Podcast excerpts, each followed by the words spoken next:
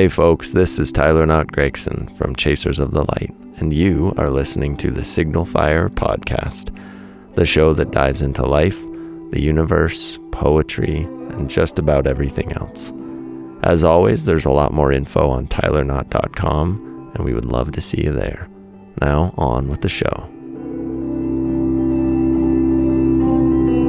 Good morning, everybody. I'm your host, Tyler Knott Gregson, and welcome to the Signal Fire, the Sunday edition. These just keep getting weirder and weirder, and I apologize. Um, today, March the 13th, the year of our Lord 2022, we're talking about growth. Not the growth that exists in forests, or in trees, or in plants, or in animals but in ourselves, friends. We're talking about self growth, and it's called I've Watched Myself Grow. And the photo, I like how I just always have to say what the photo is because there's so many of you that don't go to tylerknott.com to look at it.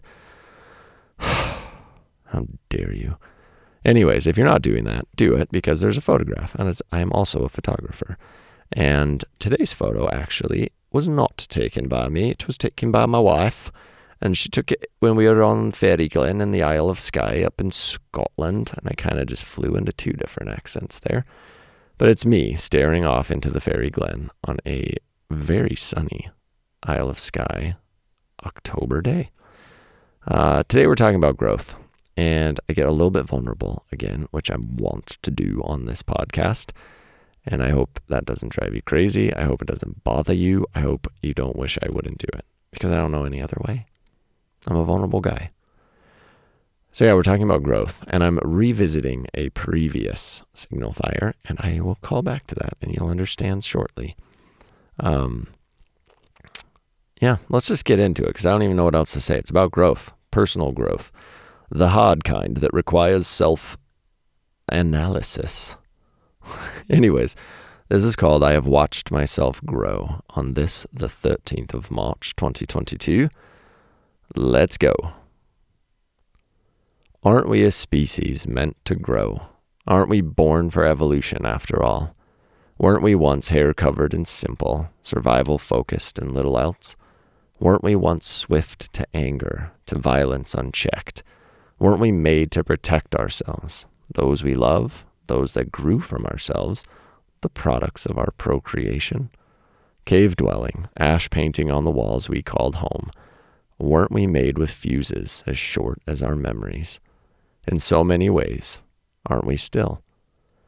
A few months ago, I opened up about how I want to try so much harder to be less angry, to feel less ire towards the world around me. I told you all, in a fit of vulnerability and honesty, that I am sick of carrying the weight of all this frustration, sick of the burden of hostility, and that I wanted to improve, to set it down, to breathe through it, and to heal. Truth is, I've come a long way in only a few months, and truth is, I have a long, long way to go. Through this time, I have come to realize a few things about myself, about anger, and about the importance of patience in every sense of the word. For you, I shall expound. They say the first step in fixing a problem is admitting that you have one. I admitted it freely and openly, and the reception I received from all of you was nothing short of magic, which is not, that's not shocking to me. You're a magic group of people. And once again, if you're not part of this community, it's $5 a month. I know that's a lot, but it's so freaking rad. So if you're not yet, please join us. It's at tylerknott.com. Just join us and enter into these conversations because they are life changing. Anyways, it was nothing short of magic. You were so kind, empathetic, and what was more, you related in so many ways to the things that I said. If anger is misery, well, friends, this misery loved company, and that company was yours. Thank you so immensely for it.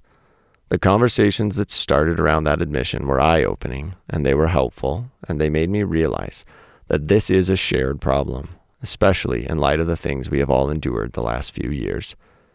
It showed me how much patience you all have for me, which made me understand that I need to have a lot more of it for myself. We are all products of what we've gone through, the way we were raised, but more, the inherent nature that is fundamental to who we are. I do believe there's a kernel of usness inside that is foundational to the people we are and the people we become. I'm sure if any of you reading and listening to this are psychiatrists, you're probably shaking your head in disagreement, and that's just fine. My background is also in psychology, as well as criminology, and that education mixes like a cocktail with my own life experience to come up with this theory. And so I'm going to keep it as my running hypothesis and keep testing it. I think we are a mixture of nature and nurture, and we are all born with certain proclivities certain leanings that pull like gravity in the decisions we make, the people we become. For me, a massive moon in my orbit, a celestial body that shapes me and controls my own gravity, is autism, and I understand it more now than I ever have. Autism, and my unique location on the rainbow spectrum that surrounds it, presents me with a strange smorgasbord of both benefits and challenges. It simultaneously gives and it taketh away. What I've come to learn is that my autism has given me a fuse that can lengthen and shorten drastically based on the situation I am in. Strangely, I am slower to fight, much more than you would believe with how passionate I am. But when I do, when that threshold is broken, the fight is fierce. This has happened in my life a time or two, and I'll leave it at that.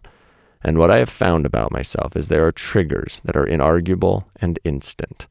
Come to me with racism, with sexism, with anything that will harm anyone I love, and you will not know this man. And I am constantly working on much smaller and more minor scales against my own autism to breathe more, to be more patient. Ah, that word again.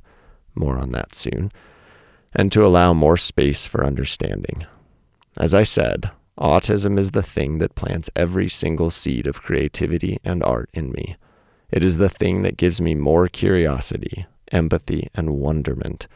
But it's also a constant struggle to balance the noise, the outward representations of my internal reactions, and so much more. Would I change anything? No, never. Does it get exhausting sometimes? Yes. And as this is a place of honest vulnerability, oh hell yes, it gets exhausting. I am doing my best I can. And I'm actually proud of the strides that I have taken and the progress I have made. Often, it seems that patience towards the outside factors must be manufactured from nothing at all. In this growth I have been practicing for, I have noticed that I have been building it, despite the lack of anything solid to use as a foundation and more often than not, I'm using breath as the building blocks, breath as the mortar, and breath as the insulation. I am slowing, I'm breathing through it, and I'm forcing myself to wait before reacting. This is hard, very, very hard.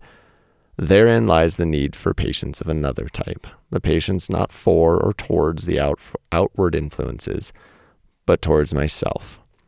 I have been practicing, often forcing myself to aim some of that patience back at myself. I'm going to fail. I'm going to screw up. I'm going to lose my temper or feel bloated and bogged down with negativity and frustration from time to time. And this is okay.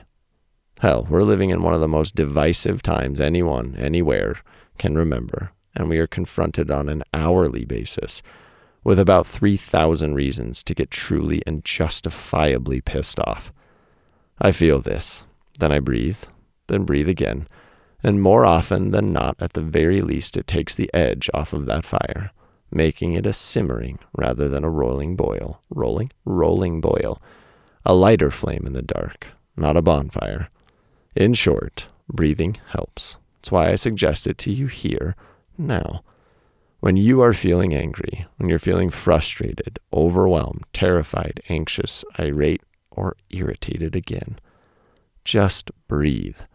Take a five second breath through your nose, hold it for eight seconds, and then let it out for a count of 10 through your mouth. Do this as many times as you need to do this to feel better, to feel okay, to feel the long fuse version of yourself once more. I know there are about a million reasons to be angry lately. I know this because I feel them too. What I'm saying here today is you don't have to let that anger cripple you. You don't have to let it stunt your growth or revert you back to that cave snoozing stick of dynamite ready to explode at anyone that insults your cave drawing or steals a bit of your wild boar from the spit on the fire. Focus on my breath. Focus on your breath. Focus on the breath of the universe, my friends. And then focus on the progress, not the distance left to travel. Be proud of the growth in you. Celebrate it. Share it with those that support you. It is worth it. I swear. the haiku today. I have watched myself grow, build patience out of nothing, breathe before I act. There you go, my friends. It's a little ditty today about being more patient with ourselves, being more understanding, and trying to work through the anger that we have all been carrying. And I think it's interesting to see, probably even, I think, like I said, since I wrote that first one about feeling so angry, I'm curious to know how all of you are feeling since then and if you feel that you have grown. So, if you're part of that little community of light chasers, please do me a favor and ring in. I would love to hear. If not, I love you anyways, and I will see you when I always see you next week.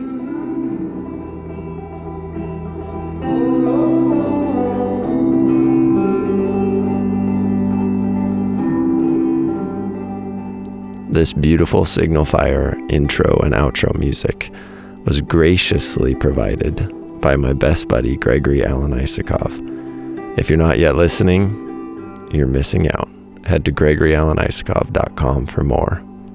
Thanks, buddy. I love you.